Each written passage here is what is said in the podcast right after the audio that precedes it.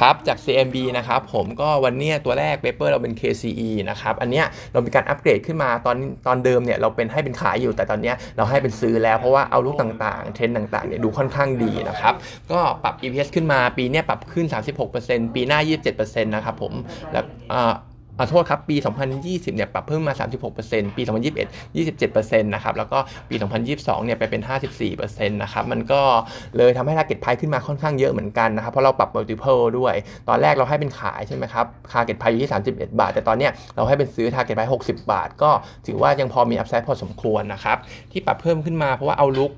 มีตัวเลขจากทางกระทรวงพาณิชย์เหมือนกันว่าตัวยอดส่งออก PCB เนี่ยมันเติบโตต่อเนื่องทุกเดือนเลยครับในช่วงที่ผ่านมา อันเนี้ยตัวเลขล่าสุดในเดือนของโนเวม ber นะครับยังบวกได้ 41% year on year แล้วก็บวก 2% month on month ด้วยซ้ำนะครับ หลักๆเป็นตัวของจีนนะครับผมการ recover ของเขาเนี่ยก็เลยทำให้ตัว automotive เนี่ยมัน recover ขึ้นมาได้ดี ตัว demand ของ PCB เนี่ยมันก็เลยค่อนข้างเยอะนะครับ ส่วน growth driver หลักๆ ที่เรามองเป็นธีมของ TCE ต่อจากเนี้ยก็จะเป็นเรื่องของตัวไอ้ product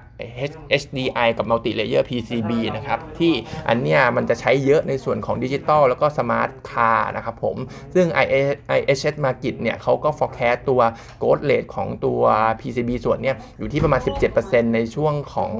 CAGR นะครับผม ในช่วงของ 6 ปีข้างหน้าด้วย เพราะฉะนั้นเองเนี่ยเราก็คิดว่า ไอตัว SDI multi level contribution เองเนี่ย ของสำหรับตัว KCE นะครับ ก็น่าจะโตจากสัดส่วน 17%ไปอยู่ที่ประมาณ 25%ได้ในปี 2022 นะครับ ซึ่งเป็นข้อดีทั้งหมดนะครับผมเพราะว่า margin มันค่อนข้างสูงด้วยสำหรับตัว high end ตัวนี้นะครับ ส่วน key ที่เป็น risk ของเขาสำหรับตอนนี้ก็คือของราคาทองแดงนะครับ ที่ปรับตัวเพิ่มขึ้นมาค่อนข้างเยอะ ตอนนี้ spot น่าจะอยู่ที่ประมาณ 7,900 เหรียญต่อตันนะครับอันนี้ assumption ของปี 2021 เนี่ยเขาทำไว้ประมาณ 8,000 average นะครับผมเขาเราทำไว้ประมาณ 8,000 เหรียญต่อตัน ซึ่งเรา concern เหมือนกันแต่ว่า concern น้อยกว่าเรื่องของบาทแข็งนะครับผม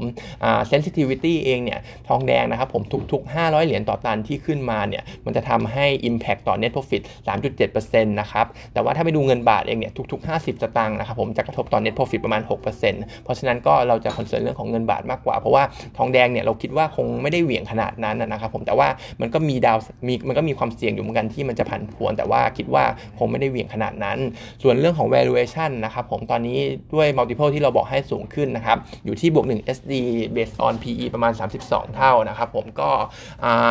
ปรับเพิ่มขึ้นมาหน่อยพอเอาลุกยูดีแล้วก็ CAGR เนี่ยอยู่ที่ 35%ในช่วงของ 3 ปีข้างหน้า ซึ่งอันเนี้ยถ้าเทียบกับ growth กับ PE แล้วเนี่ยไปดูที่ PEG ratio เนี่ยตอนนี้อยู่ที่ 0.9 เท่าก็อาจจะมองว่าถูกก็ได้สำหรับตัว KCE นะครับผมก็การเลือกเนี่ยเขาคิดว่าถ้า aggressive นะครับผมคิดว่าตลาดคึกคักแบบนี้อยากเลือกตัว aggressive หน่อยก็ KCE นะครับ แต่ว่าถ้าจะ conservative นิดนึงก็คงต้องไปเลือกฮาน่ามากกว่า ส่วน Delta เนี่ยมัน over value จนคนจนแพงสุดๆ แล้วก็คงไม่น่าเล่นเท่าไหร่นะครับ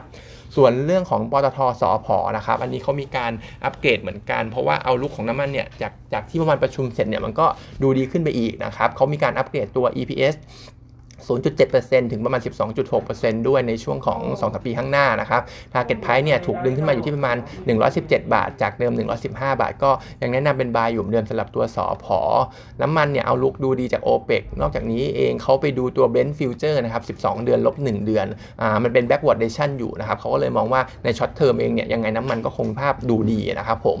assumption ในปีนี้เองเราปรับราคาตัว Brent assumption ขึ้นมาอยู่ที่ประมาณ 48.7อ่า48.5 เหรียญต่อบาร์เรลนะครับผมจากเดิมให้ไว้47 แล้วก็ปีหน้าเนี่ยยังไม่ได้เปลี่ยนแปลงครับอยู่ที่ 50 เหรียญอยู่เหมือนเดิม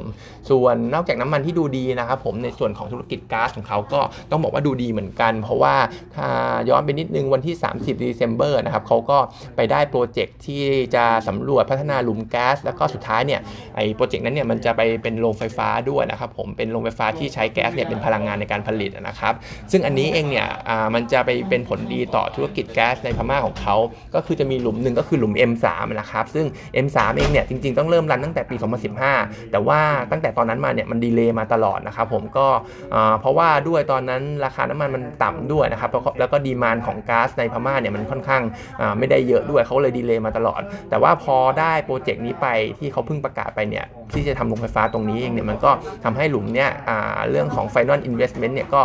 ดีดูดูดูมีความหวังมากขึ้นนะครับคิดว่าอาจจะมี Final Investment ของหลุมุ่ม M3 เนี่ยในปี 2022 นี้นะครับ ซึ่งมันก็จะทำให้วอลุ่มขายก๊าซของสอพอเนี่ยเพิ่มขึ้นนะครับผม นอกจากหลุม M3 ที่ต้องที่ต้องฟีดไปให้ทางโรงไฟฟ้านั้นแล้วเนี่ยหลุมของซอติก้าของทางสผ. เองเนี่ยก็อาจจะต้อง ramp up เพิ่มขึ้นด้วยเพราะว่าอ่าแค่หลุม M3 หลุมเดียวก็ไม่พอนะครับก็อาจจะต้อง ramp up ตัว production ของทางซอติก้าขึ้น เพราะฉะนั้นเอง outlook ในพม่าของทางของแก๊สของสอพอเนี่ยมันก็เลยดูดีขึ้นนะครับ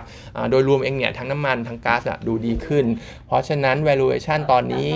3.14 เท่าของตัว EV EBITDA เราก็มองว่าค่อนข้างถูกอยู่นะครับ เพราะว่าถ้าเทียบกับ average 4 ปีเอ้ย average 5ปีของเขาเนี่ยมันอยู่ที่ประมาณ 4 เท่าก็ valuation ก็ถือว่าน่าสนใจอยู่สำหรับสอพอนะครับ ก็เลยให้เป็น buy target price 117 บาทนะครับ ส่วนกลุ่มโรงกลั่นเองนะครับผมตัวที่เมื่อวานผมบอกไปว่ารอประกาศ OSP นิดนึงก็ประกาศออกมาแล้วนะครับ ก็เป็น negative เล็กๆนะครับผมเพราะว่าเขาเพิ่มพรีเมียมตัว OSP ขึ้นมาสำหรับตัว Arab light crude แล้วก็ตัว extra อาหรับไลท์นะครับอันเนี้ยเพิ่มขึ้นมา